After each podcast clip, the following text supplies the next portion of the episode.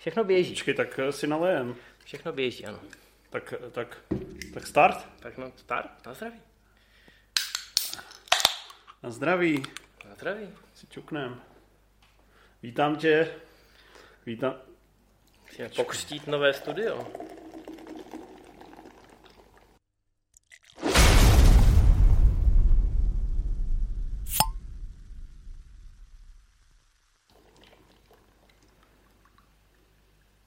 To se střihneš, ne?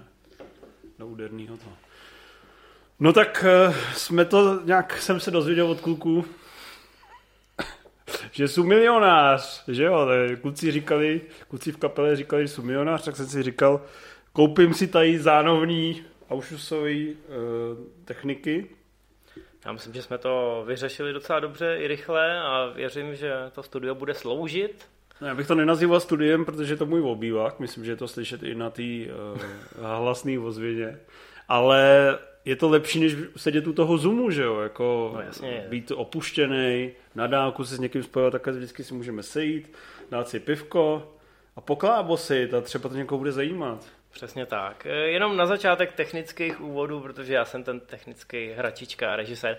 Je to ještě e, ve výstavbě, samozřejmě ten obraz, co vidíte, tak možná ještě trošku upgradeujeme, dáme sem nějaký světlo, ale snad to bude jako beta verze, jako takový ten nový výkop a návrat na pivu s no, civalem. no, to musíme, musíme koupit světlo, protože jsme zjistili, že tohle je na hovno a musíme asi si pak sehnat nějaký foťák, ať ten obraz taky není úplně na hovno. No, já budu daleko, takže já tě budu instruovat na dálku. Dobře, ty a- mě budeš dávat rady a já si sem budu zvát zajímavé hosty, se kterými pak tady skončím o 20 cm dál a dám si s nimi PlayStation. Což se s tebou nestane, protože musím jít do kina. No jo, no, to je práce. No, každopádně já jsem si říkal, že samozřejmě krom toho, že mi pomůžeš to zapojit, bude krásný, když se eh, staneš tím, jestli se nemýlím, druhým, kolikátým, ne, třetím redakčním hostem. Třetí, no, první byl Karel. První byl Karel, eh, první byl Hlad, ten byl nultý, pak Karel. Předjezdec. To znamená, a přitom vlastně ty bys měl být ten první možná, že jo? Ty jsi byl ten praotec, uh, praotec vlastně úplný zakladatel. No, to je takový titul, ale no, určitě si máme o čem povídat. No. No, tak, uh, tak začnem. Řekni, začneme od píky, jak se říká. Jaký první film jsi viděl? Ale to je taková, já už když jsem koukal na ty tvoje předchozí, um, předchozí díly, tak jsem si říkal, to je ta- taková ta otázka, jako jestli si ten film vybereš, eh, nebo jestli je to opravdu ten, který si pamatuješ. Eh, hele, těch filmů, co bych si pamatoval, je hodně, ale většinou z televize. A těch kinofilmů, tak tam, já jsem to, já jsem to začal vnímat paradoxně až pozdě. Já mám takovou paměť akvarijní rybičky, si říkám vždycky, když, eh, jestli na to někdy dojde a budu psát nějaký životopis, tak bych potřeboval nějakého ghostwritera, aby se, šel, životopisy. aby se šel poctivě všech vyptat, protože ne, já- já to jenom říkám, že mě, mě, já to vždycky obdivuju, protože já si některé ty detaily nepamatuju. Prostě nemám tak tu paměť nastavenou, abych si pamatoval akurátně ty detaily ze svého života. Takže mám spíš ty výrazné filmové zážitky, které mám zarytý do paměti. A tam mám třeba sám doma dvě, na který jsem eh, šel eh, ještě s rodičem a pamatuju si, že když jsem šel zpátky z toho filmu, tak jsem chtěl házet z, ok, jako z okna nebo ze střechy po lidech cihly. A určitě jsem viděl nějaký jiný filmy předtím v kině, jo? pamatuju si, potkali se u Kolína určitě, jako dítě jsem prostě byl na nějakém dětském představení. Ale nemám je tak zarytý jako třeba ty televizní zážitky, jo? ať už to byly první videokazety nebo Vinetu v televizi. Takže je to, je to široká otázka. No. Jo. No tak eh, já jsem se lekl, že mi chci říct, že první film, který si pamatuješ, je sám doma dvě, který si pamatuju, že už jsem jako chodil ve velkým do kina. To už pro mě byla jako úplná řadovka. no ty jsi pokročilej, sice nejsi o tolik starší než já, Já jsem mladší, ty ne, vole. nebo mladší, ano, takže jako máme ty zážitky posunutý, ale já jsem to začal vnímat, člověče, to kino až někdy na Prahu 9-10 let. Do té doby, do té doby jsem ujížděl na videokazetách a, a na televizi, no. Mm. Ty jsi vyrůstal v Ústí nad Labem, Ano, musel na to dojít. přežil jsi to. Ale je to, je to okresní město, říká se, že kulturně je trošku mrtvý, i když tam máme slavný činoherák. Ale naštěstí jsme měli kino, jedno velký, a to protože jsme byli okresní město, tak jsme měli ty premiéry docela, docela brzo. Takže dalo se i z Ústí v začátcích mý eh, pisálkovské kariéry se dalo z Ústí fungovat a stíhat nějaký ty premiéry. Jo. Uh, no a na, co tam byl takový ikonický zážitek pro tebe, kino zážitek? Ale no, to jsou, to jsou dobré otázky tohle. Ale ty na ně nejsi připraven. ne, na tyhle otázky nejsem připraven. Já, jak říkám, já jsem to, já, já jsem to začal poctivě vnímat opravdu až trošku s nástupem té puberty a do té doby Eh, ty zážitky mám fakt jako spíš těch videopůjčoven, což pro naše posluchače nebo možná pro některý čtenáře na Moviezone, který jsou mladší, tak ten fenomén těch videokazet třeba nezažili a když koukají na ty krále videa, tak eh, jim to připadá jako taková archiválie, ale pro mě to opravdu bylo mládí. Mm. Pro mě bylo důležitější, než jít o tom víkendu do kina, tak jít do ty videopůjčovny a teď se tam tím probírat a nacházet tam ty klenoty, ještě, ještě než jsem se třeba začal věnovat nějak systematicky hongkongský kinematografii a těm azijským akčňákům, tak jsem vybíral samozřejmě na začátku těch 90. všechny ty Shaolinský filmy a Ultra Force, Red Force. A to jsem měl všechno z videopůjčovny a nějak mě to k tomu tahlo podvědomě. Jo. Nebylo to, že bych nějak kompletoval ty, Eh, ty akční série z toho východu, ale prostě protože mě ten styl bavil a do značné míry jsem na to přicházel tím, že jsem šel do ty videopůjčovny, našel jsem tam nějakou zajímavou videokazetu obalem a pak ještě zajímavější třeba popisem toho děje na zadku a šel jsem, šel jsem naslepo. Nevěděl jsem o tom filmu dopředu nic, ale takhle se rodila, řekněme, nějaká láska k, k sériím a k akčním filmům a tak podobně. A do toho kina už jsem šel v podstatě jako odkojený tím videem. Hmm. No nejvošoupanější videokazety si vybavíš, nebo ne? Jo, tak určitě. Ale jsou to třeba videokazety nahraný, eh, nahraný z televize. Já jsem hrozně miloval Podivný dědictví s Terence Hillem. Eh, částečně proto, že to byl takový moderní western, už to byla spíš ta komedie. Neměl tam sice toho Bada Spencera, ale měl to výborné hášky, výborné bitky a byla to taková ta zábava, takový ten splachovací film, na který můžeš koukat do kolečka. A těch věcí jsem měl nahraných spoustu. A hlavně potom, když začala vysílat ta nová a dávala ty akčňáky od těch deseti let, eh, teda od těch deseti hodin večer, tak to, to jsem všechno nahrával. Samozřejmě tenkrát jsem měl velkého spojence i v tátovi, který na to chtěl koukat se mnou, takže všechny ty filmy s Chuckem Norrisem, na ty jsem mohl koukat, i když teda se tam občas děly věci, které asi tak malý kluk v úvozovkách eh, by vidět neměl. Invazi do USA si spustil. No jasně, invaze do USA a pak Bredok, že jo, to, to ztracen v akci. E, došlo i na Predátora, tam teda do dneška musím říct, že se otřásám, když eh, je tam ta scéna, jak odhalej ty mrtvoly e, slíknutý z kůže.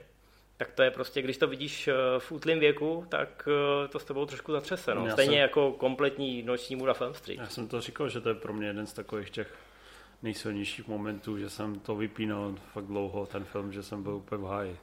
A jsou samozřejmě filmy, které jsem viděl bez rodičů, takže že už potom jsem potom začala vycházet cinema a člověk věděl, že existuje nějaký film a když ho třeba zahlídnul v tom televizním programu a rodiče nevěděli, o co jde, no tak eh, buď jsem do toho videa dal tu kazetu třeba potají a pak to v 10 nenápadně zapnul, když jsem šel kolem a tak podobně. Eh, jak jsme řešili nedávno v MZ Live, tak po těch akčních filmech většinou běžely ještě takový lehtivější filmy, takže si člověk doplňoval. Eh, Tajemství červených střevíčků s Davidem Duchovným.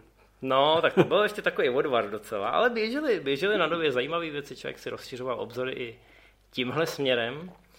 Nicméně to, to pro mě byla ta filmová škola v té pubertě. No. Hmm. A ty filmy nastoupily až, až o pár let později, jako jsi, v kinech. Ty jsi pak začal číst teda cinemu ve velkým nebo spíš nárazově? To je zajímavá otázka, protože já jsem úplně na začátku jsem hodně byl investovaný do videoher. A četl jsem herní časopisy, jako Excalibur a potom začal Level. A tam poprvé jsem měl takovýto nutkání, že jsem si říkal, hele, tohle, tohle se super čte a ty lidi, co o tom píšou, tak, eh, tak to se mi líbí. Líbil se mi ten styl, i když, když se dneska podíváš na ty herní časáky, tak ta žurnalistika je tam taková nevohrabaná a jsou tam takový příměry, který už by si dneska považoval za dětinský, ale v té době mi to přišlo jako vrchol. Jakože je to stylisticky níž než dneska, jo? To asi ne. Naopak si myslím, že z, z dnešního pohledu je spousta těch lidí považována za legendy, i protože to byli svým způsobem pionýři a vznikalo to nějakým způsobem na koleně. A právě... Ale myslíš spíš jako z technického hlediska, že to bylo třeba naivnější? Určitě, určitě, ale hele, některé ty texty, když si přečtu dneska, tak ještě hlavně z toho jako z těch počátků skóre, jo, Eisler, Anastasov, tak ty texty pořád ještě odolají zubu času. Je to jiný styl, než se píše dneska rozhodně. Eh, nevím, jestli bych dokázal říct, co bylo lepší nebo horší, ale zkrátka mě to oslovilo jako malýho, takže jsem se nějakým způsobem snažil ne přímo jako zjistit, jak bych se já, malej, eh, malý bezvýznamný kluk s ústí nad lebem mohl v této branži uchytit, ale začal jsem si psát do šuplíku. Jo, což znamenalo teda do textové editoru T602. A začal jsem si psát takový Ten jsem jako... používal, ten byl super, že tam šlo měnit barvy. No, co teda, pozadí i textu. Eh, takže jsem si začal psát takový eh, malý zkazky, ale ještě předtím jsem měl třeba... Sám pro sebe si, já jsem v životě si nenapsal nic sám pro sebe snad. No vidíš to. Samozřejmě A to ti nevadilo, věci... že to vlastně děláš zbytečně, že texty jako se tvoří kvůli tomu, aby ho někdo četl, ne? Ale pro mě to byla taková verze 2.0, protože už samozřejmě jako malý dítě ve chvíli, kdy jsem začal na tom videu a v té televizi koukat na filmy, tak jsem měl takový modrý sešit. Hrozně mě pobavilo, když byl jeden z prvních eh, rozhovorů s Pomotym a on říkal, že jako začátky té ČSFD vznikaly tak, že on měl vlastně takovou knižní databázi, kam si psal ty dojmy z těch filmů. Hele, já si myslím, že to dělal do jisté míry v různých formách každý, ale Kromě tenkrát, mě. No vidíš to, já, já jsem měl prostě sešítek, nebyl to takový ten deníček, ale psal jsem si tam prostě dojmy o dvou, třech větách a samozřejmě hodnocení, protože to jsem měl odkoukaný ať už z té cinemy, eh, nebo z těch herních časopisů a když jsem psal ten krátký dojem, tak jako píšeš dneska komentář na ČSFD, tak jsem si připadal, že jsem taky ten redaktor a že to zvětšňuju pro někoho, kdo si to třeba někdy přečte, třeba maminka nebo tatínek. Eh, No a potom, když jsem měl počítač, tak jsem to psal do počítače. Nevím, co bylo tím nutkáním, jestli jsem si myslel, že to jako s nás pro někoho skopíru, nebo že to zaznamenám v tom digitálním formátu. Ale zkrátka jsem si tam psal takové jako krátký Hezký. podoteky. No a kdy to šlo ven poprvé? Hele, no, kdy to šlo ven poprvé, to se dá snadno spočítat asi, ale myslím, že to byl rok 97 nebo 98. To znamená 14-15 let. Ti bylo. No. A... Jsi ročník 82, ne? 81, ale 80, konec aha, 81. aha. No. A to bylo, když, eh, já nevím, jestli si to pamatuje, že byly jako CD přílohy k časopisům, herním časopisům a tam vycházely takzvaný diskmagy, což byly projekty od fanoušků, což byl v podstatě takový zdigitalizovaný časopis. Jo, myslím, že jeden z nejslavnějších diskmagů se jmenoval Pařeniště a v podstatě to bylo to samé, co bylo v tom levelu, ale bylo to v nějaký digitální formě, kdy si mezi tím proklikával, jako mezi takovýma jednoduchýma, i když graficky výraznýma webovými stránkama. A tam byly recenze těch fanoušků a tak podobně. Takže já jsem vyrobil vlastní diskmag, eh, někdy na hodinách výpočetní techniky, protože jsem měl vždycky všechno rychle zprogramovaný a ve volném čase, protože eh, jakoby připojení k internetu tenkrát bylo dostupné hlavně v kavárnách a ve školách, tak jsem si to tam nějak, tak nějak sepisoval a pak jsem to poslal do levelu, poslal jsem disketu v eh, poštovní obálce normálně. A jestli by to nechtěli zveřejnit. Určitě to někde, jestli má někdo sbírku těch CDček, tak to někde existuje, jmenuje se to PC Max. A tam byly různé texty, různé kvality, byly tam recenze her, recenze filmů eh, a tak podobně, taková všeho chuť. Ale Hmm. měl jsem pocit ve chvíli, kdy jsem si šel koupit ten level a kdy to tam opravdu bylo na tom CDčku, že jako je to publikovaný, i když samozřejmě to bylo ve změti dalších demo verzí a věcí, který, na který si nikdo To neklikl. mi připomínáš, když tehdy, se, tím se dostáváme k Cinemě, když tehdy tam Cinema dávala, že pro mě to byly modly v té Cinemě. Mm-hmm. Když tehdy Cinema dávala eh, nějaký střípky z diskuzního kluba, klubu o, Ah. z Okouna, Mhm. tak když tam prostě vyšel nějaký můj komentář, tak já jsem jako to ukazoval našim, jako podívejte, já jsem v časopisu Cinema. Já publikuji. No, to. A tam bylo něco, Michael Bay je cool. No, připomíná mi to moje první kroky na internetu, úplně první kroky na internetu. Do dneška si to pamatuju, že byla první internetová kavárna v Ústí nad Labem, nebo aspoň první, na kterou jsem já narazil, byla vedle autobusového nádraží, kde za své poctivě vydělané peníze, které jsem eh, vydělal eh, vracením zálohovaných lahví, jsem šel na tu první hodinu na internet bez nějaký jako doprovodný ručičky rodičů a tak. A nehledal jsem porno, ale šel jsem na server, který se tenkrát už jmenoval, myslím, Mamedie. A to byl takový předchůdce průvodce a okouna. Byl to diskuzní server, eh, na kterém mám pocit tenkrát i spolupracoval Franta Fukaňák na tom vývoji. No a Franta Fuka byl první, komu jsem napsal. Protože už jsem věděl buď z Excalibru nebo od někud, že tam, že tam Je. nějak funguje a že má přezdívku Fuxsoft. A tam si mohl, když jsi se tam zaregistroval, tak si si mohl eh, jakoby napsat libovolnému uživateli a dát, poslat mu nějaký vzkaz. A on mi odpověděl. Tak to bylo jako, to bylo pro mě. A to on nějak- dělá, no, on odpovídá. No, já On jsem je se, hodnej. Já jsem se ptal, jak si změnit ikonku a on mi to tam jako eh, trpělivě vysvětlil. Když mu nepíšeš Fuka Tokio, No, eh, no. kde kurva je, tak Ale tohle bylo prostě, říkám, někdy v tom roce 97 a v dřevních dobách internetu a on mi odepsal prostě, byl milej a všecko, takže to, to pro mě byla velká věc. hm, je A už tenkrát jsem měl přezdívku IMF. IMF. Jako prostě inspirovaný fakt jakoby No, Mission Impossible, Jako, ano, bylo to už po premiéře Mission Impossible, takže ano, něco to tam určitě sehrálo. Já Proto jsem- tvrdíš, že De Palmův nejlepší film je Mission Impossible. No, je to tak? Ne, tak De Palma má samozřejmě výborný filmy. Ale já jsem to hodně ovlivněný i, i tou seriálovou verzí z 80. let, což sice byl remake té 60 ale ta 80 u nás běžela, mám pocit právě na nově. To byl jeden z těch odpoledních seriálů, kdy si prostě přišel ze školy a, a hltal si to. Navíc říkám, tohle byl špionážní seriál, takže jsem na to mohl koukat i s tátou a tak jsme tak hezky bondovali při tom.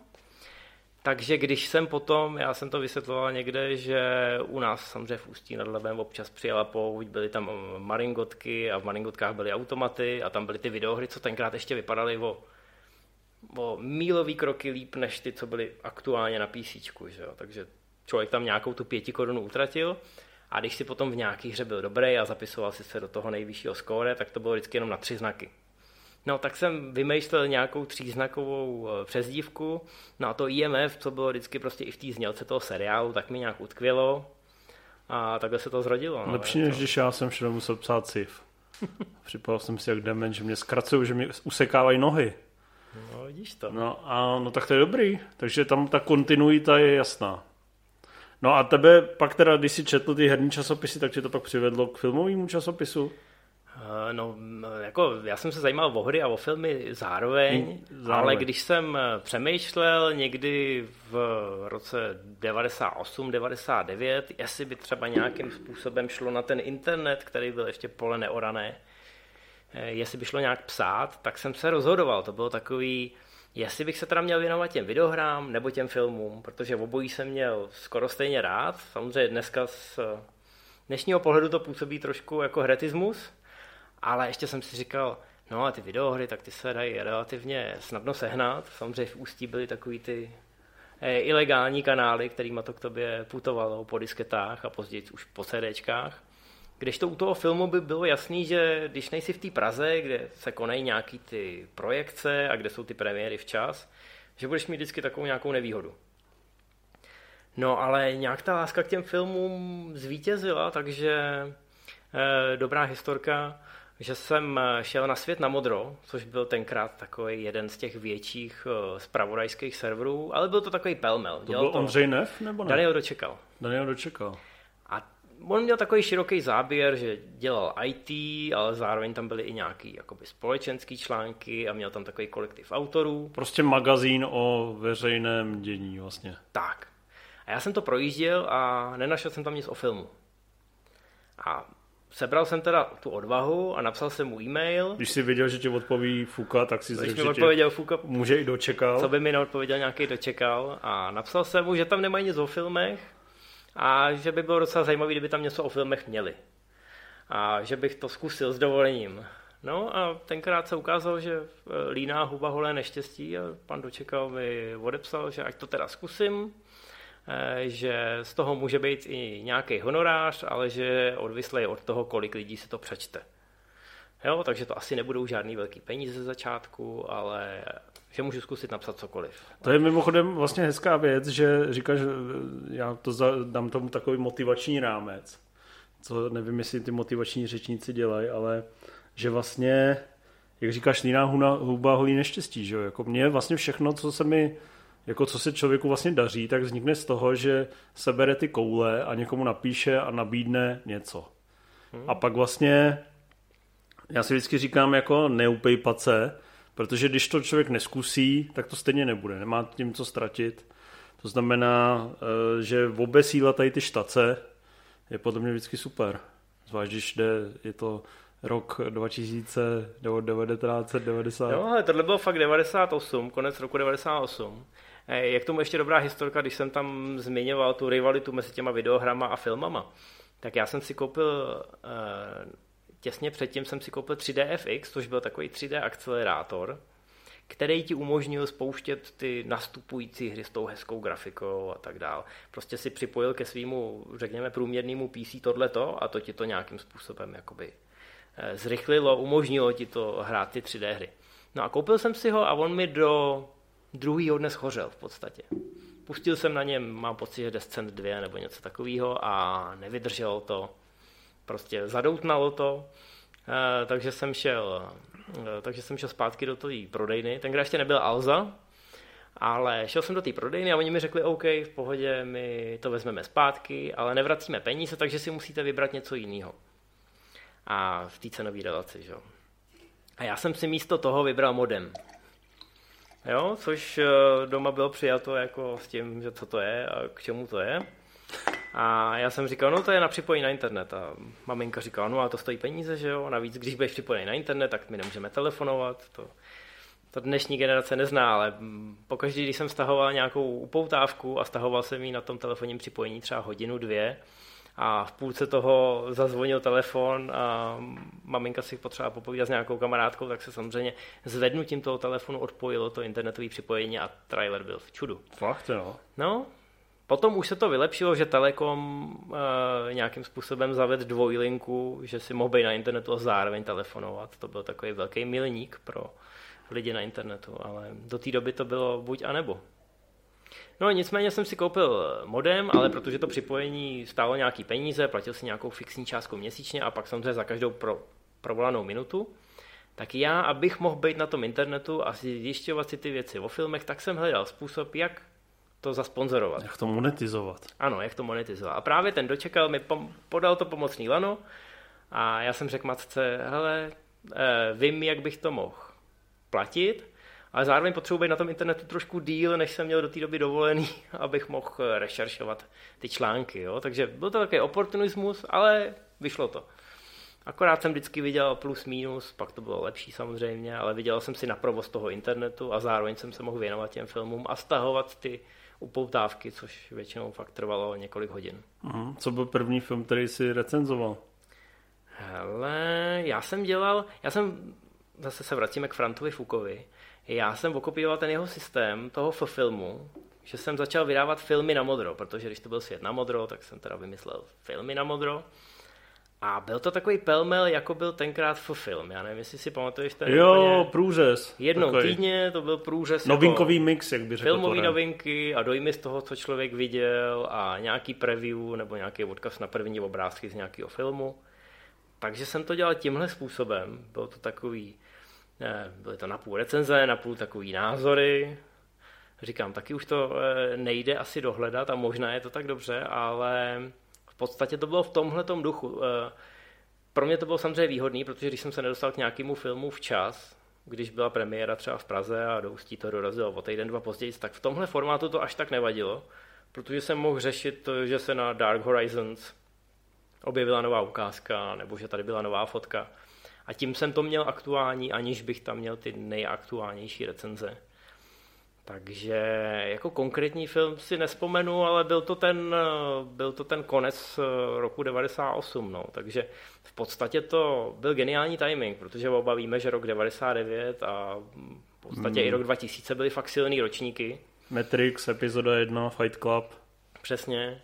No a ty, ty, ty filmy na modro, my jsme dělali, já jsem dělal filmy na modro a potom samozřejmě, když byly ty eh, jakoby větší filmy a já jsem věděl, že protože jsme okresní město, takže ta premiéra ve čtvrtek bude ve stejný, ve stejný den, jako byla v Praze a že bych na pátek mohl napsat samostatnou recenzi, tak jsem postupně si začal, uh, začal brát tyhle věci a to mělo větší čtenost, prostě plnokrevná recenze měla větší čtenost než, uh, než ten týdenní výtah. Takže to se pak projevilo i na těch honorářích, což bylo fajn. Pamatuju si, že jeden z článků, za který jsem dostal fakt královský honorář, což byly asi čtyřistovky, tak to byl článek o uh, filmovém pirátství a měl takový, um, měl takový štiplavý název, jako kradu, kradeš, krademe. Jo, a, a... Všichni ti přišli vysvětlit, že to není ano, krádež a ano, vlastně to bys mohl vydat dneska a bude to fungovat furt stejně, ne? Přesně, bylo to nadčasový, dočekalo by se líbilo, že to má ten, ten název, co tne do živýho, a v podstatě ani neměl problém s vyplacením toho honoráře, naopak mě chválil a pak mi ještě říkal, ještě klidně bys mohl dělat víc takovýchhle věcí. E, jo, z dnešního pohledu je to takový trošku bulvárek, ale já jsem z toho měl radost, ty peníze mi fakt přišly, přišly teda matce na účet, mě ještě ne, ale, ale bylo to takový, jakože, hele, Neříkal jsem si tenkrát, že by to mohla být kariéra. Přišli matce na účet? Studoval jsem průmyslovku, no tak tenkrát jsem byl ještě mladý. Ty ten si říkal, co to je za gíka, ty vole. Ale chápu, legální rámec to asi... Ano, tenkrát jsem to neřešil, jako že bych se nechal z, jako dospělnit předčasně a měl jsem z toho kariéru.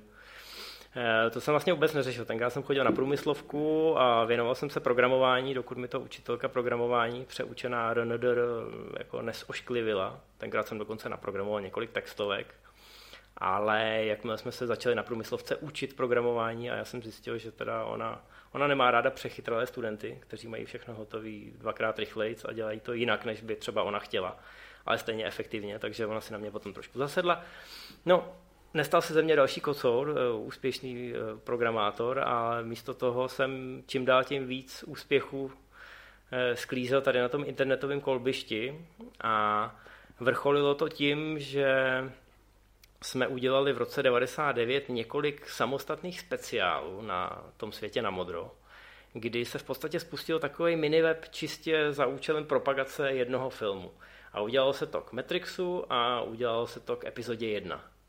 A epizody 1 to měl obrovský úspěch a ten potom motivoval dočekala k tomu, Takže aby... proto si nevšiml, že je to totální sračka. Musel jsem to vychválit, bylo to všechno zaplacené, je to tak, je to tak. Dokonce jsem kvůli tomu tenkrát, to, to, bylo, to bylo velký dobrodružství, protože jsme, já jsem na průmyslovce nějak eh, si domluvil, že jedeme na nějakou technickou výstavu do Prahy a jako čistě samostatně jsou dva studenti, prostě nějak se to domluvil. A bylo to zrovna v den, kdy byla projekce epizody 1. A já jsem nějakým, to byl skoro takový heist, že jsem to dokázal domluvit tak, že teda s kamarádem tam pojedeme a on bude na té výstavě a bude tam jakoby i za mě a já si odskočím na tu projekci. A potom z té projekce jsem Odkud šel... se to kurva rozvěděl? No tak vzal jsem Frantu Foku. Jo, Frantu. Zavšimli Frantu. No a tak to byla první novinářská projekce, na který jsi v životě byl? Nebo už byl? Určitě, ano, ano. Byla to první novinářská projekce. A no, bylo to velký. A pak jsem z té projekce jsem jel do sídla, mám pocit tenkrát Telekomu, prostě, který už vlastnil nebo spoluvlastnil Svět na modro. No, prostě bylo to v té redakci Světa na modro, kde sedělo už dobrých 10-12 lidí. No a teď jsem tam přišel jako to mladý ucho, že jo, poprvé jsem viděl Dana Dočekala naživo, tak jsem jako si s ním potřás rukou, tak byl jsem nervózní, spocený, všechno. A on mi řekl, dobrý, tady je počítač, napiš tu recenzi a zase můžeš je domů. No, takhle, takhle to v podstatě postupovalo a jeho ty čísla, který eh, ten speciál udělal, motivovali k tomu, aby koupil doménu www.filmweb.cz a 1. března 2000 se spustil samostatný filmový web a já jsem byl šéf-redaktor a měl jsem stálej plat, což jako v úvozovkách byly směšný peníze, nevím, jestli to byly dva nebo tři tisíce měsíčně. To, to, to slučí mě ve smlouvě, že to nesmíš prozrazovat. No, to už je promlčený. Ale pro, pro mě to byl samozřejmě... Pro ústeckýho bohéma mohl si skoupit nějaký punč třeba, nebo... no, pro rodiče to, to samozřejmě taky nebyl důkaz toho, jako že bych měl skončit se školou a vrhnout se do českého Hollywoodu, ale eh, věnoval jsem tomu tenkrát hodně času, no, už jenom ten už jenom ten post šéf-redaktora samozřejmě pro mladého kluka v době, kdy v podstatě ani ty filmové weby u nás moc nebyly. Už existoval Filmnet, Tomáše vyskočila, ale tohle prostě, jako do toho se investovalo docela dost peněz, měli jsme vlastního programátora, mělo to tu doménu, že jo. No zkrátka bylo to, tak, bylo to takový opojný. No to jo? Věřím, Já si nemyslím, že bych byl takový egoista, ale tenkrát, když se to spustilo, a můj první článek mimochodem byl preview na X-meny, to si pamatuju do dneška. Na první X-meny. A tak, tak to bylo fantastický a člověk ještě jako teď scháněl tu redakci, Jo, prostě nějaký další lidi, kteří by pro něj chtěli psát a měl pocit, že má zodpovědnost za další lidi, který teda znal jenom eh, po mailu a v životě je neviděl. No ale najednou to začalo, začalo to žít vlastním životem, začalo se to rozrůstat a jak to bylo opravdu to políčko nesoraný. A navíc jsme byli pod tím světem na modro a tam se A ty jsi dostal budget na nějaký externisty. No, svým způsobem, ano. No a koho, kdo ti tam přistal? Ale většina těch lidí, která tam byla úplně od začátku, tak už uh, jakoby v branži není. Jo, svým jo. způsobem to byli někteří třeba technický redaktoři ze zbytku toho světa na modro, co si chtěli taky zkusit psát o filmech. A je pravda, že já jsem tenkrát... Pardon. Já jsem tenkrát byl takový, že si to chci v úvozovkách dělat sám, nebo jsem žil takovým tím, že si to nejlíp udělám sám. Tak to Takže jsem... do dneška, co si budeme nalhávat. No, ano. Takže jsem se do toho vrhnul naplno a v podstatě jsem psal, já nevím, 70% těch článků. Jo, všechny žánry. Pamatuju si, že jsem tenkrát fakt v tom ústí jezdil na každou tu premiéru. Šel jsem do toho kina Hraničář, co bylo tam v centru, a když jsem pak jel domů, což mi trvalo asi 12 minut autobusem, tak jsem zběsil prostě do notýsků si psal poznámky k těm filmům, abych to mohl doma napsat a aby to vyšlo co nejdřív. Takže jako ta motivace a dravost tam byla. Nevím, co si o mě tenkrát eh, rodiče mysleli, protože pořád to ještě nebylo jako na nějakou kariéru, že jo, nebo, nebo cokoliv, ale já jsem stejně jako dál studoval. Ale už jsem, už jsem v tom viděl, jako že by z toho něco mohlo být, aspoň někde vzadu v mý hlavě tam bylo, jako bylo tam nějak, byly tam nějaký schody nahoru, po kterých jsem chtěl jako uh, šplhat dál. Hmm. No, ty jsi, už tehdy si psal tak strašně rychle, jak píšeš teď. Ty jako můžu asi prozradit, že takovou tu velkou recenzi třeba na 6000 znaků Inf napíše třeba za 40 minut nebo za 30.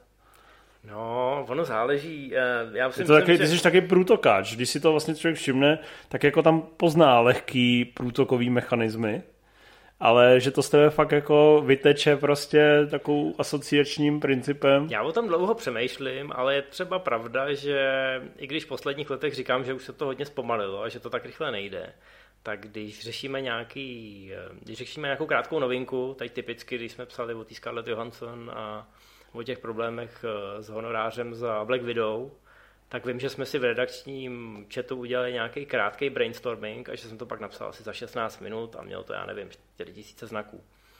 A to je, jako po 20 letech už máš nějaký, přesně jak říkáš, mechanismy a nějaký floskule a jako už víš, co chceš psát, takže v podstatě se ti ty myšlenky formují takovou rychlostí, jakou jsi schopný fyzicky psát.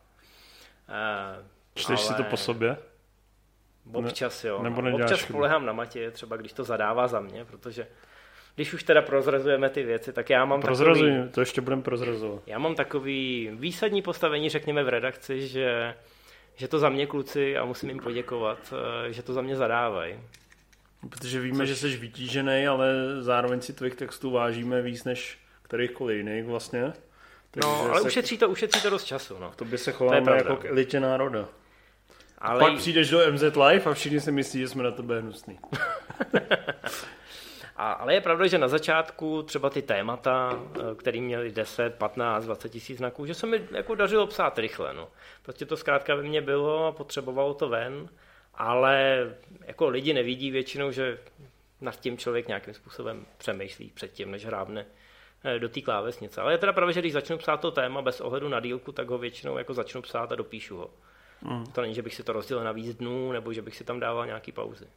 No když už jsme teda u té metody psací, mě vždycky fascinovalo, že jako vlastně, když ti dá, zadám jakkoliv široký téma, typu 10 nejlepších bouchaček v historii filmu, tak ty mi to vlastně vždycky dodáš v nejlepší podobě, co, co to vlastně, že vlastně přišlo mi, že je to zatím šílená rešerše a zároveň uh, zároveň je tam vlastně dokážeš ten, to nepřeberný spektrum kategorizovat a zhluknout do těch deseti záložek, když to řeknu tady ten případ. Hmm. Jak, to, jak to kurva děláš? A mě na tom baví ten proces. E, já původně jsem na vejšku, co jsem šel, tak jsem šel na pajďák, na učitele.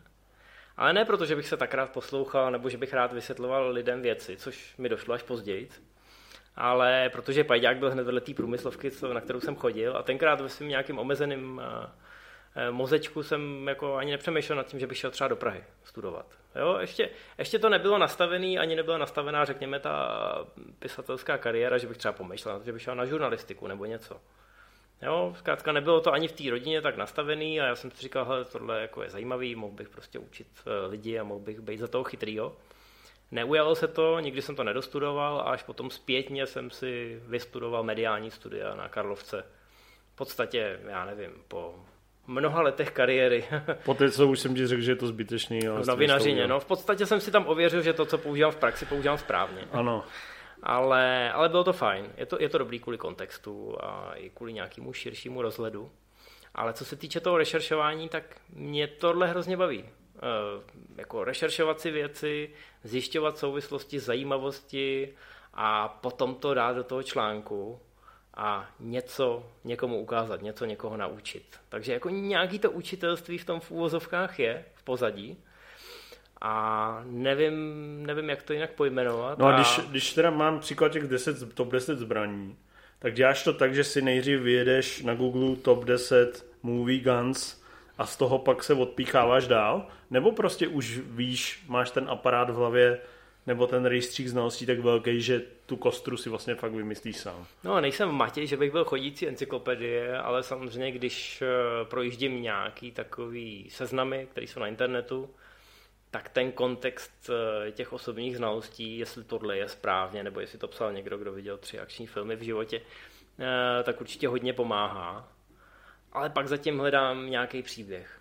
Jo, když je teda jedna z nejoblíbenějších bouchaček ta od drsného Harryho, tak hledám, kdo a proč ji e, tenkrát vybral. Jestli to byla Eastwoodova volba, nebo jestli to byla volba režiséra, nebo jestli to byl product placement, nebo je to odkaz na nějaký starý western. Protože v tom najdeš ten příběh, že který můžeš vyprávět. A není to potom už jenom jako tupej žebříček, kde máš prostě jenom, že tohle je první a tohle je sedmý, ale nějakým způsobem to provážeš, protože to mě vždycky bavilo zároveň vyprávět ten příběh. Tím se dostaneš podle mě tomu čtenáři, posluchačovi, divákovi víc pod kůži a bude si to s nás pamatovat. Když je zatím nějaká zajímavost nebo nějaký příběh, který oni potom můžou vyprávět. Není to jenom ten fakt, ale je to prostě zabalený do něčeho, co má emocionální náboj. Mm. Hezký. Měl bys si taky napít pivo, ať nevypadám jako alkoholik a zatímco ty vůbec nepiješ. Můžeme udělat takový ten krásný zvuk.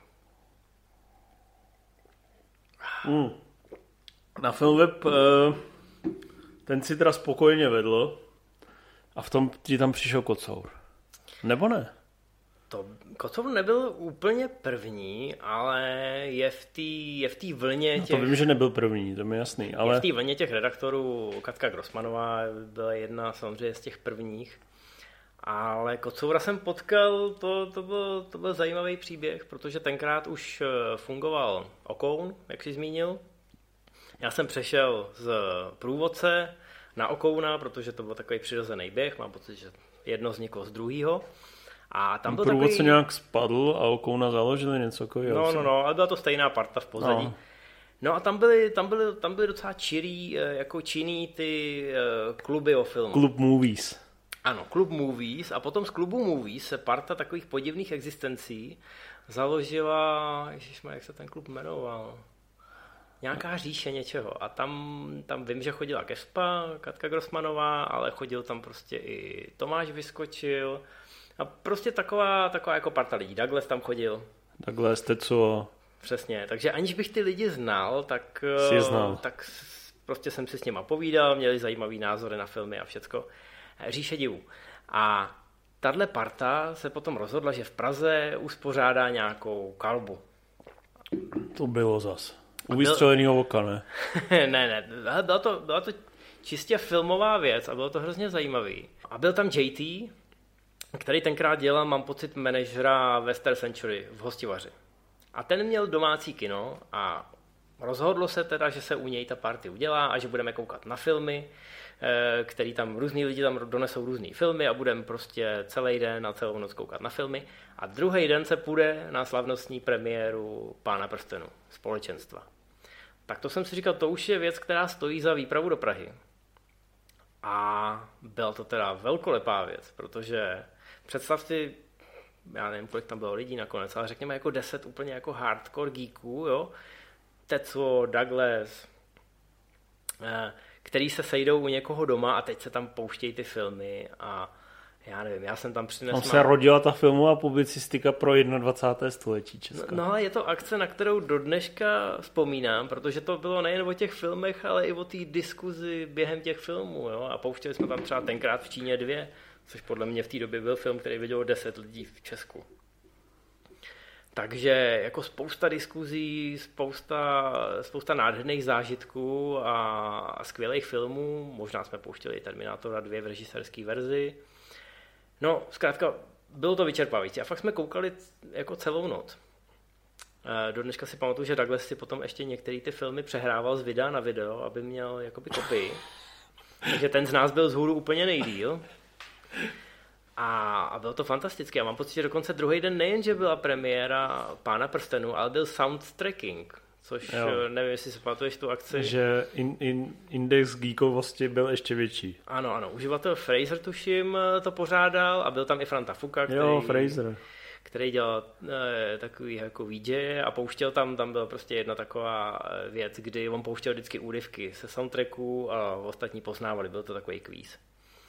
Naprosto fantastický, jo. Vím si, že to, byl jako, to byla jedna z mých prvních pražských akcí. Samozřejmě jsem po ní jel zpátky do Ústí úplně plný dojmů, ale vynechávám to společenstvo prstenů, což mimochodem já už jsem to viděl předtím v Ústí, jako ještě během týdne, když byla premiéra. Ty vole, my stihneme dneska první půlku, zbytek budu muset dělat přes Zoom. Takže už jsem ten film viděl. Což teda doufám, že mi teď fanoušci odpustí, protože jsem to tak vyšťavený, že jsem během toho filmu usnul. v Praze. Ale důležitý bylo ještě to, co se stalo před tím filmem, protože jsem potkal Kocoura. Kocour tenkrát eh, ve Star Century trhal lístky a my jsme byli domluveni, my už jsme se znali jako, myslím, že taky z Okouna a byli jsme domluveni, že se tam potkáme. A já s chodou okolností jsem mu řekl, jestli by, protože on to viděl ještě dřív než já, protože oni měli v hostivaři jako takový ty projekce pro jo, zaměstnance. Ty zaváděcí. On to možná viděl už ve středu nebo v úterý dopoledne. A my jsme to chtěli mít tu recenzi co nejdřív na světě na modro. Takže já jsem mu říkal, když to napíšeš, tak to bude super, lidi si to přečtou, eh, budeš za to mít nějaký peníze. A tenkrát opravdu eh, ten systém, jak byl nastavený, tak to bylo tak, že čím víc lidí si to přečte, tím víc dostaneš peněz. Měl jsi nějaký násobič podle kvality článku, podle toho, kolik jsi s tím měl práce a to se potom vynásobilo počtem čtenářů. A já mám pocit, že protože to byl pán prstenů, protože to i Dan dočekal nějak neodhodnul, tak eh, ten honorář potom činil asi 2,5 tisíce. Což pro Kocoura bylo jmění. Jo. Za jednu recenzi. Ten mě měl potom hrozně rád. Když jsme se tam potkali tenkrát v, tom, v té hostivaři, tak to ještě nevěděl. Tak jsem mu jenom říkal, že čísla vypadají velmi dobře. a že to pravděpodobně jako bude fajn. A on se mě ptal samozřejmě, že kdybych chtěl ještě někdy něco napsat, tak určitě jo. Eh, krátce potom tenhle systém těch násobičů samozřejmě zrušil, protože i díky tomuhle eh, se film web odrazil k nějaký vyšší návštěvnosti a potom už to jako nebylo finančně výhodný platit ty lidi takhle, takže potom se dala nějaká jako... Hlavně kolik peněz by měl Rimzy, že jo? No, ano, ano.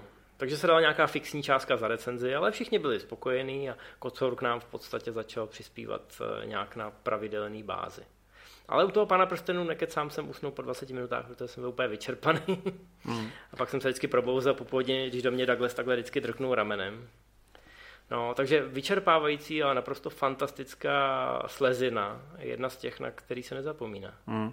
Vy jste teda pak, vlastně ty jsi ten film, film docela nakopl, že jako byl to s Filmpubem, kde jsem pak v roce 2002 začal psát já, pod Tomášem Vyskočilem, tak to, to byly vlastně dva hlavní magazíny, v podstatě už ne, už přijeli Kinofila. No, my jsme s Tomášem... No, kinofil skončil možná. Kinofil skončil mezi tím a to byl samozřejmě pro spoustu lidí takový eh, taky motivák. I pro mě jako eh, v kombinaci s tím filmem. A my jsme s Tomášem měli takovou jako friendly rivalry. Že jsme o sobě věděli navzájem a já jsem i věděl o tom, že prostě už nebude Filmnet a že bude Filmpub. A mám pocit, že jsme byli nejen v kontaktu přes nějaký ty vzkazníky na Okounovi, ale že jsme na sebe měli i ICQ, což tenkrát byl jako velmi populární messenger. A vždycky jsme se tak jako navzájem eh, informovali o tom, co bude ten druhý psát a na kdy.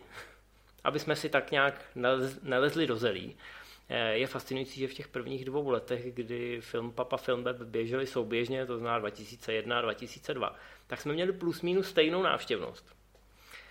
Takže to opravdu byl takový závod na ostří nože, ale a každý jsme byli pod jiným jakoby velkým hráčem, protože Svět na modro a potažmo i Filmweb potom byli pod Quickem, což byl v podstatě vyhledávací portál Telekomu a Tomas byl pod Atlasem. Ale my jsme byli, i když jsme byli ty malý kolečka v tom stroji, tak jsme si prostě navzájem pinkali, hele, já teď budu mít novinku o tomhle a my budeme mít tuhle recenzi, jo, a my ji budeme mít zítra a tak. Tak nějak jsme se prostě informovali a hlavně jsme se bavili o filmech. Jo, jako dva fanoušci, prostě nebrali jsme to, že jsme sokové na život a na smrt.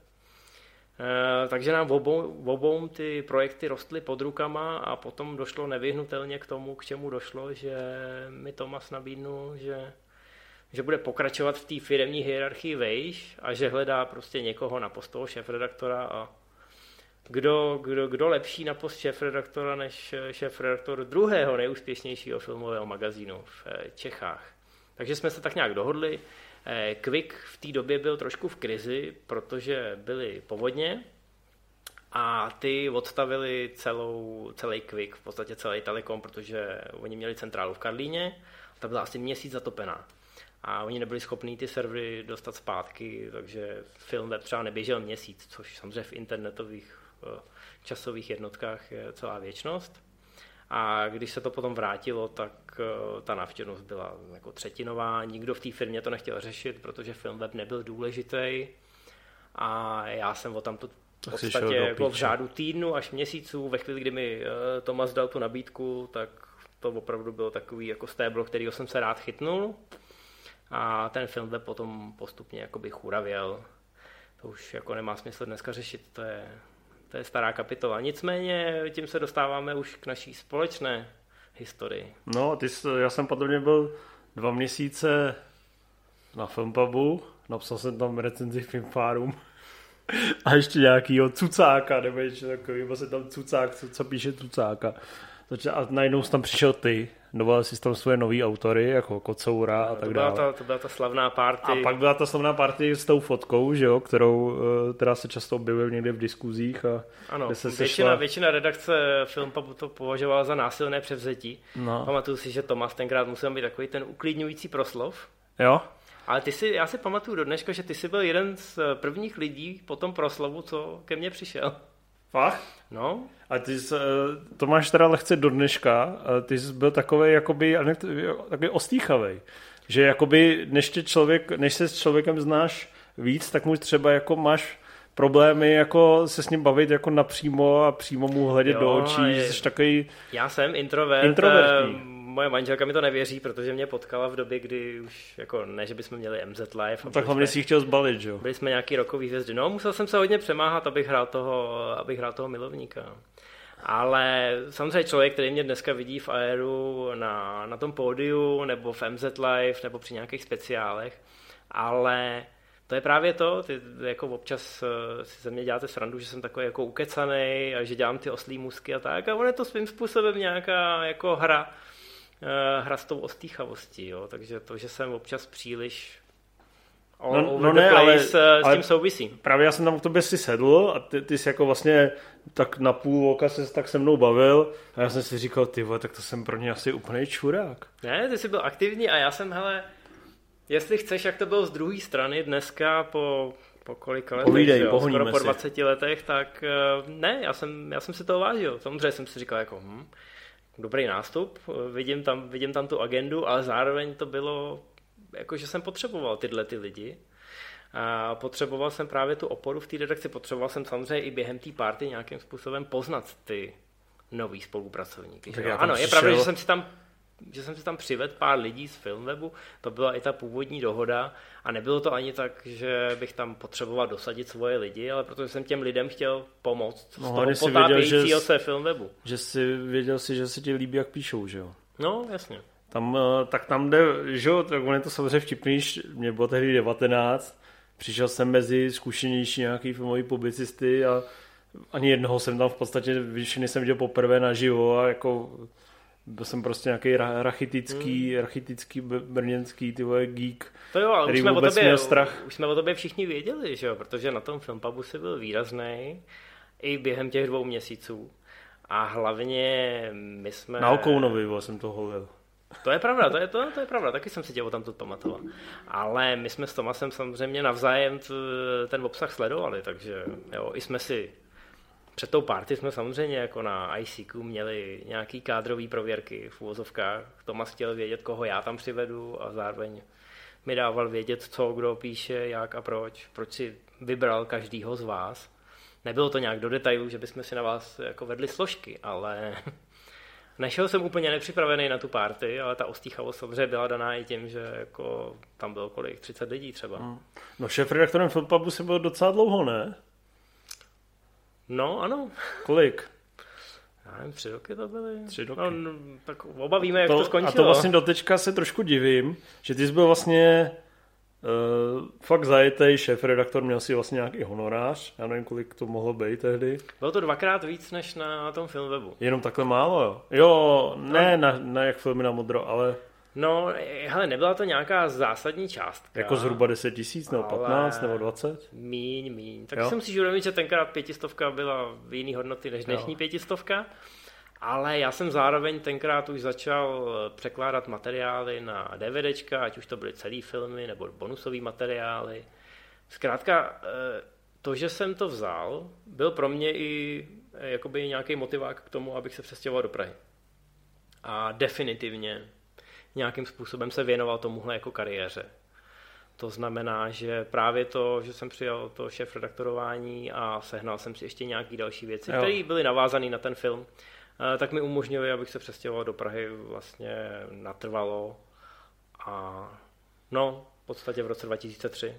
To jsme probírali, no ty jsi teda pak si v klidu šéf redaktoroval, a vlastně do dneška mě fascinuje, že vlastně byl ochoten. Tam vlastně bylo, jestli si to pamatuju, už nějaká deziluze z toho, že vlastně Atlas se o to zase tak nestaral. No, Tomáš ti to vysvětloval, když jste se spolu bavili a myslím si, že docela otevřeně a zpětně si i uvědomoval to, jak jsme na to koukali my, protože oni tenkrát s Alešem vlastnili Filmpub, Filmpub běžel pod Atlasem a oni se rozhodli, že to teda prodají. Jo? A teď my jsme samozřejmě nevěděli, následovalo to po té, řekněme, nepovedené fúzi s ČSFD, která už sama o sobě otřásla sebevědomím některých lidí a říkali si, co teď asi bude, když se to nepovedlo. No a najednou jsme slyšeli, že to Atlas bere pod sebe a že to dost možná nebude už samostatný web, ale bude to jenom jedna z těch rubrik, že by se to mohlo proměnit v kulturní rubriku portálu a že to možná ani nebude mít samostatnou webovou adresu. Mm. A samozřejmě jsme se obávali toho, že zatímco roku to vlastnil Tomáš, který už v tom Atlasu byl na tom manažerském postu eh, relativně vysoko a mohl nad náma držet tu ochranou ruku. My jsme nepsali nějaký PR posraný. Tak najednou, najednou budeme vydaný na, na pospas nějakému managementu, někomu, koho vůbec neznáme. Takže do, do, do jistý míry tam byla tato obava a zároveň... Jsme měli založenou trailer zone už. Měli jsme Trailer Zone, ano. No, to, to teda vlastně řekni, možná je to zajímavý se vrátit k tomu, jak jste založili Trailer Zone. To byl vlastně úplně jako low-fi web. Hele, Ještě byl... přiznaně čer, červeno-bílej, takový, měl takový jako low-fi přihnusnělý design. To byl krásný design, který jsem sám navrhnul. No, to právě bylo poznat. no, je, já nevím, jsme to vysvětlovali jednou, no. Kocour chtěl eh, hrozně moc si udělat takový nějaký... Já nevím, kde jsi to vysvětloval, vole. No, možná v hospodě. Ne, nevím, jestli jsem to někde říkal. To víš, jak vždycky říkám, že jsem se vypsal v recenzi. No. To je předpokládám, že lidi sledují všechno, co kdy řeknu. Přesně, a evidují si to. No, Kocour byl taky velký fanda videoher a chtěl mít takový pet project. Uh, říkal, že by si chtěl udělat web o střílečkách. Takový ty střílečky, kde ta raketka letí z uh, leva doprava a střílí po všem. Což je žánr, který já osobně mám taky rád, ale říkal jsem si, kdo by to sakra čet. A to jsem mu nějak jako dal do hlavy, Jo, jsem si říkal, hele, to, tohle je to naprosto minoritní projekt, herních webů už teď existuje miliarda. A samozřejmě, abych ho jenom, abych ho jenom nemlátil po hlavě, tak jsem potřeboval přijít s nějakým nápadem, protože když jsem, když jsem viděl, že má jako evidentně přemíru volného času, navíc je to programátor, takže by byl schopný to dát dohromady. Že? Tak v podstatě přes noc mě napadlo, hele, my oba máme rádi ty filmové upoutávky, stahujeme je na tom dial-upu, že jo, Eh, dlouhé hodiny přes noc, aby jsme se mohli podívat v rozlišení poštovní z eh, námky na já nevím, novou ukázku na Mission Impossible a tak podobně. Ale v podstatě nikdy jsme na žádném z těch webů tomu nevěnovali samostatnou rubriku. No, možná, že na Filmpabu byla, jako každý týden byl nějaký sběr trailerů. Tím jsme na to částečně narazili, ale říkal jsem si, hele, nikde neexistuje taková trailerová databáze, mohli bychom k tomu psát krátké popisky, nemá smysl psát recenzi na trailer, že jo, nějakou dlouhou, to je nesmysl. Ale takhle bychom v podstatě mohli pokryt všechny upoutávky, které vycházejí, tenkrát jich nevycházelo tolik. A to je, myslím, něco, co, co by mohlo mít nějakou hodnotu.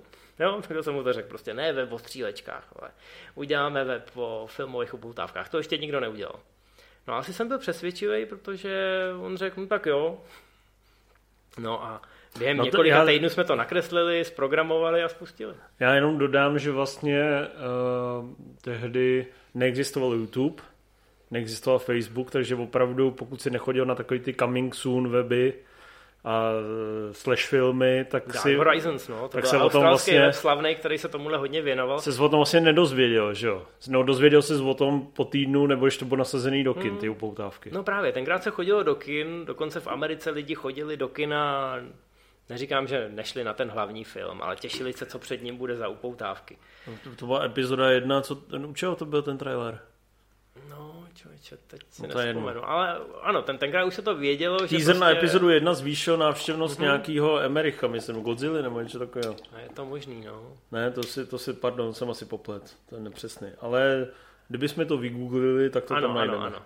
Ale je, je to pravda, eh, my jsme to spouštěli na podzim 2005, eh, YouTube vzniknul až v roce 2006 a ještě několik let trvalo, než se ukázky začaly objevovat na YouTube, protože QuickTime tenkrát, Apple, technologie, eh, tenkrát měl exkluzivní smlouvu s filmovými studiama, že oni jim budou zadarmo hostovat na svých serverech ty upoutávky, ale na oplátku ty upoutávky budou k dispozici jenom v jejich formátu, to znamená, musel si mít stažený QuickTime player a musel si chodit na jejich stránky, aby se tam pustil. Ale my jsme přišli na to, že to jde hacknout a že když si sepal do zdrojového kódu, to je jako spojené programátorské síly mě a kocoura, takže z toho dokážeme dostat ten link, který ti umožní si to stáhnout do počítače a tam si to pouštět do kolečka, do Aleluja. Takže to byl, to byl jeden jakoby z hlavních, eh, to byla jedna z hlavních výhod té stránky. Nejen, že jsme tam měli ty recenze, ty popisky těch trailerů, ale měli jsme tam ty linky, které ti umožnili si to stáhnout přímo k sobě. Hmm. Tam pak chodilo tak 200-300 lidí a vy jste to vlastně rok dělali, byli jste docela v pohodě a mě to, jakoby, a mě to vlastně bavilo toho hmm. sledovat, tak jsme o tom čím dál tím víc mluvili. A pak jsme šli do nějaký restaurace, já už nevím, jestli jsem to inicioval já, ne? ty jsi to nějak inicioval možná. Jo, určitě. No, hele, Tomášovi to nevadilo, to bylo důležitý, protože jsme psali o ukázkách, eh, o poutávkách a na film pubu nic takového nebylo. My jsme si dál dělali svoji polivčičku na Filmpabu, Filmpub měl úspěch, soupal, vymýšleli jsme tam spoustu nových projektů a speciály, rozšiřovala se redakce, takže nebylo se čeho bát. Několikrát jsme si na Filmpabu udělali i reklamu a dokonce jsme přesvědčili i POMA, aby na ČSFD se v profilu objevil link na trailer, který vedl přímo k nám, což nám potom tu návštěvnost eh, poměrně značně zvyšovalo. Takže se zvyšovala v podstatě lineárně s tím, jak rostlo povědomí o ČSFD. Takže musím poděkovat dneska eh, Tomášovi a Pomovi, že v podstatě jsme, jsme dokázali překonat ten úvod. Jo, ten začátek, kdy ten web se dostane na nějakou tu mapu, do nějakého toho povědomí. To už tenkrát eh, bylo problematický, když si neměl nějakého silného partnera. No a mám pocit, že když jsme překonali tenhle schod, tak, eh, tak si to začal s náma řešit, samozřejmě jako člen redakce, jako kamarád Kocoura i mě. Tak tím, že se ti to líbilo, tak si měl pár cených připomínek když to řeknu diplomaticky. Trošku si do nás ryl, ale eh, jako, správným stylem. Kde už, jak to, že už tam není tenhle trailer. Přesně tak, přesně tak.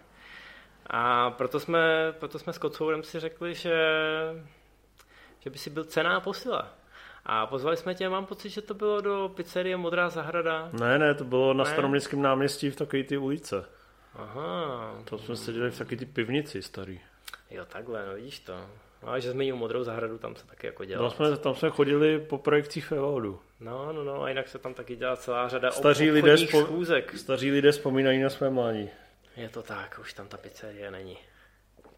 No, nicméně, uh, tam vlastně jste mi řekli, jak to s váma dělám. Byla to velice lukrativní práce za 0 korun, ale za to hodně, hodně ano, času ano. a energie na tom člověk staráví.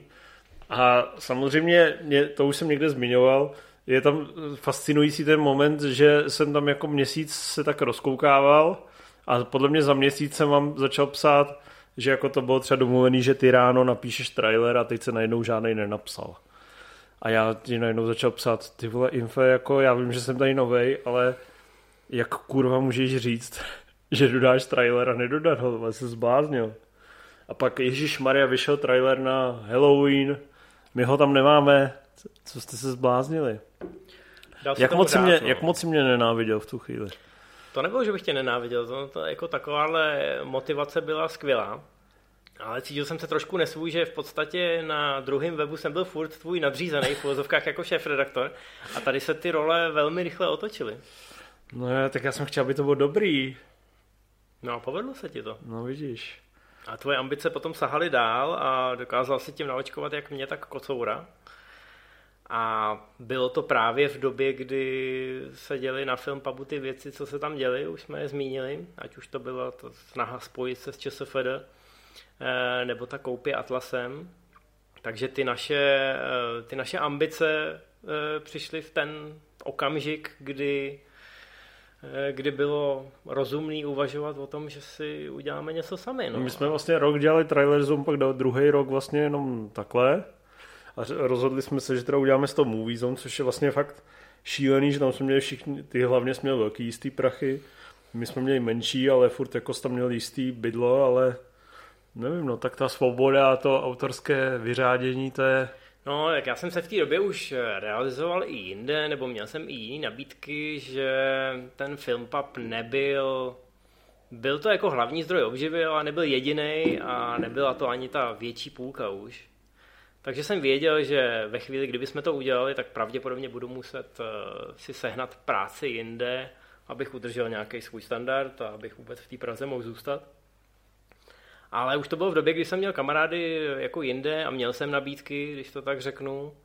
Takže když se to ve skutečnosti stalo, tak už jsem na to byl připravený, respektive eh, stalo se to dřív, než jsme čekali, kvůli, řekněme, naší mírné neobratnosti. A naivitě. A naivitě, ale v podstatě... Jak moc jsi toho byl v prdeli, když to prasklo a Tomas ti řekl, že jsi zráce a svině? pro mě to byl osobní rozměr, protože naše přátelství s Tomášem bylo opravdu no, jakoby pevný a jako sahalo to hodně daleko zpátky a naprosto chápu, že to tenkrát eh, brali jako nějakou zradu, i když jsme si podstatě dali pozor na to, aby to načasování, až mu to budeme chtít sdělit, bylo naprosto férový a aby tam byl dostatečný prostor na nějakou aklimatizaci, na ty nové podmínky. S tím, že ve chvíli, kdyby jsme to udělali, tak by tam pořád prostě bylo ještě nějakých 6 měsíců, kdy já budu šéf redaktor Movie Zone a kdy bude dost času najít za mě náhradu a tak dále a tak dále. V podstatě jako když dáváš výpověď v práci. Je tam nějaká výpovědní lhuta a je tam zkrátka nějaký prostor pro to, aby se s tím obě strany vyrovnaly, ale bohužel tak, jak se to stalo, to bylo doslova ze dne na den. A jo, zanechalo to za sebou trošku eh, hořkosti, ne z mojí strany, já jsem z toho byl právě kvůli tomu osobnímu rozměru eh, trošku vykolejený samozřejmě. Vím, že tenkrát eh, Tomáše to naštvalo, ale jestli to někoho opravdu, jako když použiju to slovo nasralo, tak to byl Aleš, že jo další z, jako z bývalých majitelů filmpabu, grafik, grafik eh, Aleš byl vždycky jako prchlivější, takže vím, že ten, ten vyloženě jako chtěl jít po krvi, ale postupem času jsme si to vyříkali. A smířili, I s Alešem. Smířili jsme se s oběma i s Alešem. No. To je hezký. To vidíš, jako a... udělat sviňárnu a počkat pět let a je to pohoda. No, byl to, byl to vyloženě špatný timing, jo, protože my jsme měli dobrý úmysly, ale bohužel, než jsme je stihli komukoliv sdělit, tak, eh, tak se to takhle profláklo. Líklo. Ale i z toho rozhovoru tebe s eh, Tomášem tam vychází, že... Hořkost je zakopáno. Že válečná sekera se zakopala a všichni jsme se s tím smířili, tenkrát ty emoce byly opravdu rozjitřený, ale nakonec to nic neohrozilo a Movie Zone se spustila. Má nevím, jestli jsme to stihli ještě o trošku dřív, než jsme plánovali, eh, vzhledem k té situaci. Ne, ne, to bylo nějak plánované, to 1. října jsme to spouštěli. Mm. A, to ano. No a ty jsi eh, vlastně, teda pak jsi, byl jsi tam jednu dobu takovou hlavní hybnou silou, pak to vlastně různě kolísalo, ale ten vztah, ty vlastně hodně píšeš, eh, jako byl jsi šéf-redaktor Svět DVD, byl jsi šéf-redaktor nějakých automobilových magazínů, jestli se nepletu. Mm-hmm. Ale tam Movie Zone ti tam furt zůstává, tak jako je to kvůli tomu, že jsme přátelé, nebo kvůli filmům, nebo... Ne, tak je to samozřejmě ta, je to samozřejmě ta vášeň eh, k těm filmům. Já jeden čas eh, jsem byl i redaktor premiér, což bohužel netrvalo tak dlouho, byl to rok a něco a potom premiér bohužel eh, byl jako titul zavřený, ale musím říct, že když už je to víc než 10 let, tak to byla asi ta nejhezčí éra, protože tenkrát se tím opravdu dalo krásně živit a mohl jsem dělat premiér a bokem jsem mohl dělat movie zone, bylo to tolerovaný a zkrátka člověk žil tím filmem od rána do večera, mohl jsem si dělat dlouhý rešerše, mohl jsem mít na nějaký článek třeba jako i tři dny, zkrátka to byla ještě taková ta novinařina v té době, kdy tak hlavně mm, Pavel Vondráček měl určitě takový zábavný nápady mm-hmm. a hlavně tam měl super uh, Pavel Němec, to mi teda přišel jeden z nejlepších editorů, co jsem vůbec v životě potkal. Ten tým byl skvělý a já jsem měl prostor se tam, eh, řekněme, vyřádit i kreativně. Mohl jsem si tam udělat víc materiálů ze zákulisí a technických materiálů. Zkrátka, měl jsem volnou ruku Eh, měli jsme skvělé grafiky, myslím si, že ten časopis eh, na tom sklonku opravdu stál za to a byl hoden toho jména. A no, jo, bylo to fantastický. Tak, takhle jsem si to představoval v úvozovkách. Neříkám, že jsem si takhle představoval vrchol kariéry, to určitě ne, ale v té chvíli jsem si říkal, že teď je to fakt jako skvěle rozjetý, jo, že jsem redaktor, měsíc od měsíce v podstatě jsem měl jakoby větší zodpovědnost, Eh, víc materiálu a třeba, že bych mohl časem pomýšlet na to, že bych mohl být jako třeba i šéf-redaktor. A jak říkám, tenkrát to ještě byla ta žurnalistika v pravém slova smyslu, že si mohl se věnovat několik dnů konkrétnímu tématu, šel si dělat rozhovory, dělal si rozhovory i s velkýma hvězdama po telefonu. Jezdil se dokonce i na prestripy, že jsem byl v Londýně na premiéře Transformers 2. Jo, a koukal jsem eh, na metrovou vzdálenost na Megan Fox a na Michaela B. a mohl jsem jim položit Lehce otázku. Takže jo. A no, jako nikdy mě to nepustilo. Tohle říkám, to, tohle bylo takové jako, takový ten záchvěv na té sinusoidě, který už se asi nikdy nevrátí. Už asi nikdo z nás nepočítá s tím, že, nebo možná ani nechce se tím psaním o filmu živit. No, no my jsme ztratili tu ambici, že, že víme, že to nejde. Hmm? Uh, ty si to vysvětluješ, čím, že to nejde? Já vím, já znám ty odpovědi, ale čím si to vysvětluješ ty? Eh, já myslím, že to je několik faktorů, no, včetně trhu a včetně toho, eh, v jakém stavu se ta žurnalistika dneska nachází. Já samozřejmě třeba ještě sleduju furt Empire Magazine v Británii, což je taková poslední bašta těch filmových kritiků. No to když si představíš, že jsme dělali po Česku, tak je to nádhera, že, že jsme seděli mm-hmm. tady s těma vocasama, aby jsme se tam hádali naživo. Přesně tak ale to, tohle už se nevrátí a dneska zkrátka novinář musí být takový švýcarák, schopný napsat cokoliv z jakýkoliv žánru. Eh, občas je to takový ponižující, ale na druhou stranu já musím říct, že se mi daří nějakým způsobem do dneška a jsem za to hrozně vděčný žonglovat, že dělám prostě lifestyleové články, že dělám články o autech a mám tu movie zone, kde se můžu realizovat Eh, co se týče toho největšího koníčku. A Já to možná vysvětlím těm, co nás poslouchají nebo nás sledují, že ten problém je právě v tom, že krom toho, že je ten rybníček malý, tak je ten eh, rozdíl zásadní v tom, že automobilky ti třeba do automobilových časopisů dají inzeráty, zatímco filmoví distributoři, který prostě to mají sami těžký, tak prostě to vybartrujou a ty inzeráty ti tam nedají. No, hlavně film se prodává sám o sobě. Právě. Na Oni o tom stejně napíšou. Oni to ne... byl důvod, proč, proč skončil premiér, že všichni inzerenti a všichni filmoví distributoři, za kterými jsme tenkrát chodili a v úvozovkách žebrali o inzeráty, tak nám řekli, vy o tom stejně napíšete.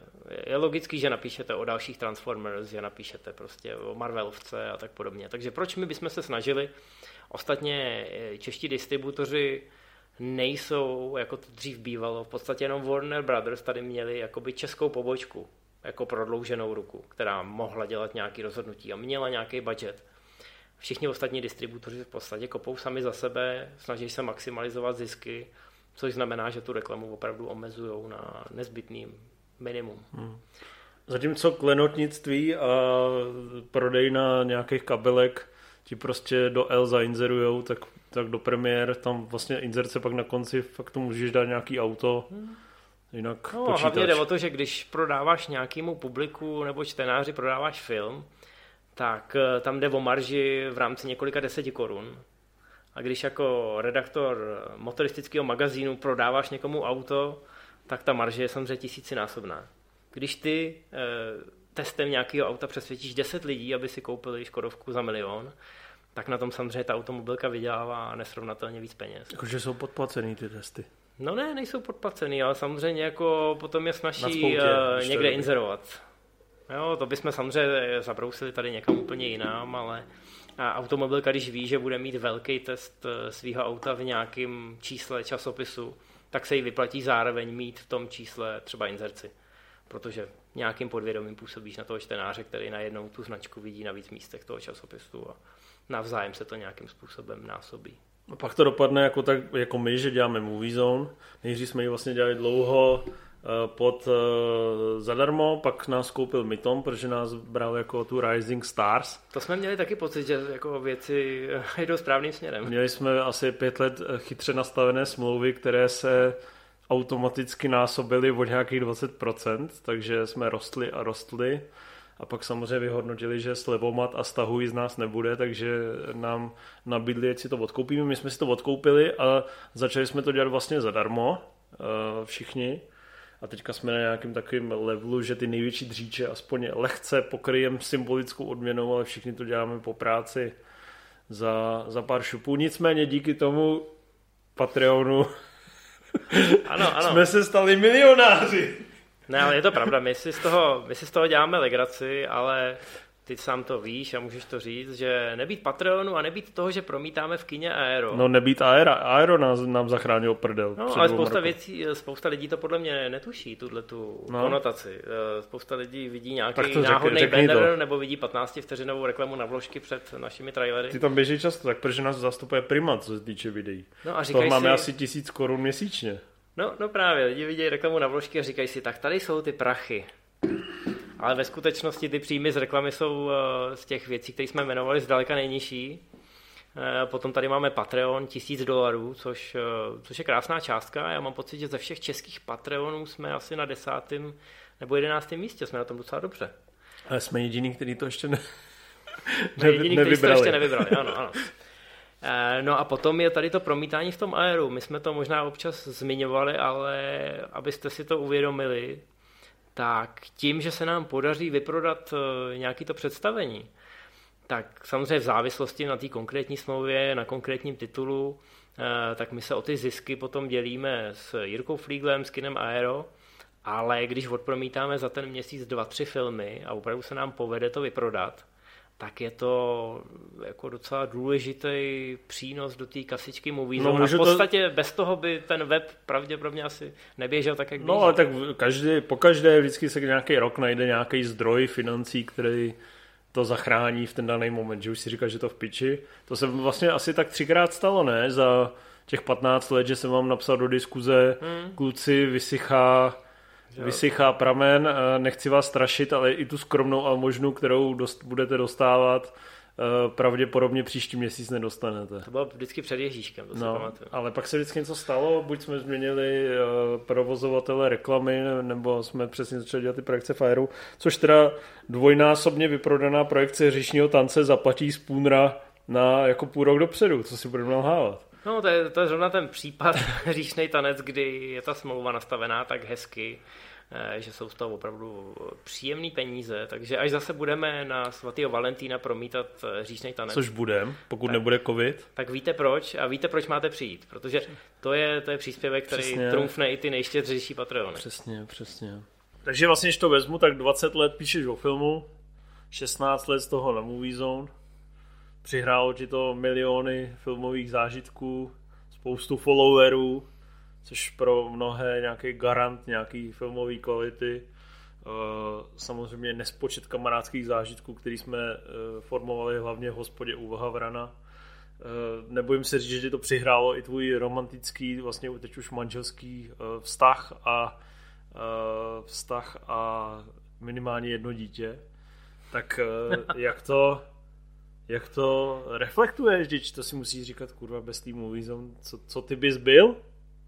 Je to pravda, no, je to nějaký uh, formující kmen, ke kterému se furt vracím, kolem kterého se obtáčím a zároveň je, říkám, je to potvrzení toho, že ta láska k těm filmům je, je to jakoby v podstatě profesně nejdůležitější, že i když píšu o různých jiných věcech, které by mi lidi teoreticky mohli závidět, tak pořád někde vzadu eh, žije ta myšlenka, že kdyby se objevilo nějakých pár štědrých patronů a najednou by se najednou by se řekl, hele Václave, dáme ti tady spoustu peněz v úvozovkách, můžeš se tím živit, můžeš tím žít, tak bych asi neváhal. Jakože žaroníš teďka. No, tak trošku tady jako Když bude 2000 dolarů, tak to bude žádná full time. no, jako jo, ale je to, není to jenom koníček, je to prostě celoživotní vášeň, myslím si, že to teď eh, svým způsobem i nějakým, jako nějak to vléváme i do těch knížek, které tady ležejí na stole, takže rozhodně to je jako běh na dlouhou trať a mě, mě to nadšení do toho psaní a do toho objevování toho filmového světa zatím nijak, nijak to u mě nepolevilo. Necítím tam žádný známky únavy. Hmm. No tak eh, děkuju za eh, hezký povídání, že eh, zaspovídali jsme jak v úsměvech Jaromíra Hanzlíka. Aspoň lidi ví, že nejseš jenom ten šikanovaný z Movies on Life, ale že je to spíš pozice, která ti byla přidělena, eh, být s tím otloukánkem a jen co zmizí zase do Švýcarska, tak to schytá Spooner. Nebo někdo, kdo si tam sedne místo tebe. A jinak si tě vlastně poměrně vážíme, pokud teda zrovna nepíšeš o Mission Impossible 3. No jo, no. Ale myslím si, že ještě není všem dnům konec a my samozřejmě jako kromě toho, že máme předtočený materiály a že bude další video obsah, tak eh, i na to psaní dojde. Jak jsem řekl, to je prostě movie zone a není to jenom můj život, myslím si, že je to v životech celého toho jádra, eh, že je to nějaká věc, ke který se neustále vracíme a u který už asi zůstaneme. No. Hmm. Nostalgický vzpomínání máme za sebou, aspoň budu mít důvod zavolat přes Zoom eh, do Švýcarska probrat s tebou nějaký filmy a ne, že budeme jenom uh, vzpomínat na starý dobrý časy, kdy jsme mohli bez roušek na ksichtě uh, chodit na bijáky. To je pravda. Pro mě je tohle beta verze toho životopisu. Víš, že to teď mám uložený v tomhle rozhovoru a můžu se k tomu případně vrátit. Takže dokud si to pamatuju, tak jsem rád, že, mě, že to se mě někdo vytáhnul. Tak jo, jestli to někdo zvládl dokoukat až sem, tak děkujeme za pozornost a já jsem rád, že jsi mi tady pomohl zapojit, třeba sem přijdou i nějací slavní lidé. Hmm. A snad to bude fungovat. No. no odladili jsme všechny dětské nemoci, takže možná, že tam bude pár neviditelných střihů. no musíme si koupit lepší světlo a možná i lepší ten foťák, ale tak co, no. Dobrý, tak děkujeme za pozornost a těšte se na dalšího hosta. Tak zdar. Čau.